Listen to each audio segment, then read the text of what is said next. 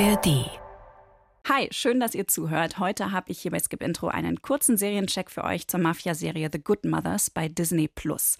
Davon habe ich euch schon im Podcast zu den Serien und Serientrends der Berlinale erzählt. Die Folge verlinke ich euch in den Show Notes, wenn ihr da noch mal reinhören wollt. Auf der Berlinale hat die Serie nämlich ihre Weltpremiere gefeiert und wurde dann auch mit dem allerersten Series Award ausgezeichnet. Jetzt ist die Serie The Good Mothers endlich bei Disney Plus gestartet und ihr könnt euch selbst ein Bild davon machen, ob der Preis gerechtfertigt ist oder nicht. Hier kommt meine Review. The Good Mothers ist ein Mafiadrama, aber vom weltweiten organisierten Verbrechen, dem Ausmaß und den gesellschaftlichen Schäden ihrer Waffen- und Drogengeschäfte, von Erpressung, Mord, Korruption und Geldwäsche, davon handelt diese Serie nicht. Sie konzentriert sich auf einen Teil der Mafia, der oft vernachlässigt und unterschätzt wird. Von den Mafiosi, wie von der Polizei und den Medien. Und der deswegen die Macht hat, das gesamte System ins Wanken zu bringen die Frauen. Was, wenn wir ihnen ein anderes Leben anbieten könnten? Ciao, Rosi. Weit weg von ihrem bisherigen Leben. Wenn wir sie davon überzeugen könnten, die Ehemänner zu verraten, die sie schlagen, und die Väter, die sie misshandeln, würden wir den Zustand der Unterdrückung stoppen können. Die ehrgeizige Staatsanwältin Anna Kulace will mit Hilfe der Frauen die berüchtigten kalabrischen Ndrangheta-Clans unterwandern. Doch davon erfahren wir erst am Ende der ersten Folge. Denn obwohl sie auf einem wahren Kriminalfall aus dem Jahr 2010 basiert, ist The Good Mothers keine Krimiserie. Stattdessen begleiten wir drei junge Frauen aus den Reihen der Ndrangheta. Giuseppina Pesce, Tochter eines lokalen Clanbosses, ihre Freundin Concetta Cacciola und die 17-jährige Denise Cosco. Sie ist im Zeugenschutzprogramm aufgewachsen, weil ihre Mutter die Familie verraten hatte. Nach vielen Jahren kehren beide zu Beginn der Serie zu ihrem Vater zurück. Die Freude über die Familienzusammenführung ist kurz. Schon wenige Tage später verschwindet ihre Mutter spurlos und Denise soll sich den Regeln des Clans unterwerfen. Sie wird kontrolliert, überwacht, isoliert. Die Welt der Frauen ist sehr, sehr klein. Und so ist es auch der Erzählkosmos dieser Serie. Die Frauen sind fast immer in Innenräumen zu sehen, in Wohnungen ihrer Großfamilien, in Küchen und Schlafzimmern. Die Kamera verstärkt das Gefühl von Enge und Ausweglosigkeit mit vielen Nahaufnahmen. Außerhalb werden sie auf Schritt und Tritt beobachtet, ob auf dem Weg zur Schule der Kinder oder zum Supermarkt. Handys sind verboten, Freundschaften und Kontakte nach außen ebenso. Es ist eine Welt, in der Männer erbarmungslos und Frauen unterwürfig sein sollen, aber in der niemand wirklich glücklich ist. Giuseppina und Concetta wagen sich in eine Affäre und setzen damit ihr Leben aufs Spiel. Was ist das für eine Gesellschaft, die zwei Menschen bestraft, die sich mögen? Eine Gesellschaft, die Loyalität schätzt.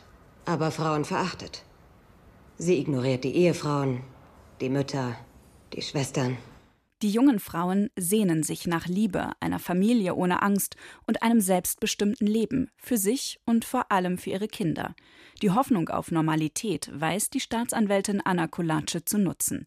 Sie sieht die Frauen nicht nur als Opfer, sondern auch als Komplizinnen ihrer Ehemänner, Söhne, Brüder und Väter.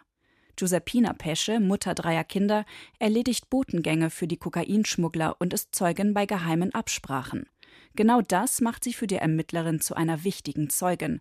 Doch die Loyalität der Frauen zu ihren Familien zu brechen, erfordert Härte und viel Geduld. Auch für die Zuschauenden.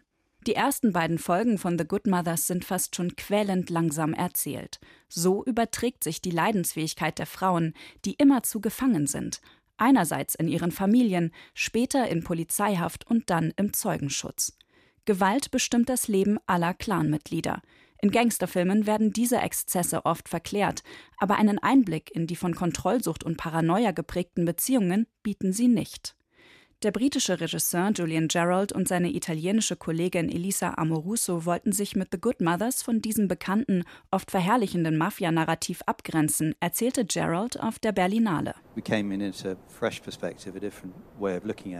Die Serie bietet eine neue Perspektive auf das Thema. Die Gewalt findet offscreen statt oder wir sehen nur die Konsequenzen davon. Als Regisseur wollte ich das Publikum durch die Augen der Charaktere blicken lassen, sodass es die archaischen Familienstrukturen wirklich verstehen kann. Das gelingt The Good Mothers in den sechs einstündigen Episoden eindrücklich.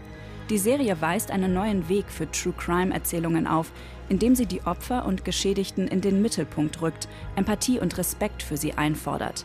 Die Spannung, die klassische True Crime Stories in der Täterjagd und den Herausforderungen der Ermittelnden finden, fehlt in The Good Mothers trotzdem nicht. Sie ist in der Gefühlswelt der Protagonistinnen angelegt und ihrem Kampf für Freiheit und Recht. The Good Mothers läuft bei Disney Plus und die Kehrseite dieser Story, die Machenschaften der Männer und das organisierte Verbrechen der Ndrangheta, ist Thema in der Sky-Serie 000. Also falls ihr Bock habt, euch noch tiefer damit zu befassen. Nächste Woche gibt es hier wieder eine lange Skip-Intro-Folge für euch zur neuen History-Serie Transatlantic, die gerade bei Netflix gestartet ist. Katja hat mit der Macherin Anna Winger gesprochen. Das ist die Frau, die auch die tolle Serie Unorthodox gemacht hat und Deutschland 83 bis 89. Und die hat wie immer sehr, sehr spannende Sachen zur Serie und ihrer Entstehung erzählt. Abonniert oder folgt Skip Intro einfach in der ARD Audiotheks App oder wo immer ihr Podcasts hört und dann landet die Folge automatisch in eurem Feed. Fortsetzung folgt.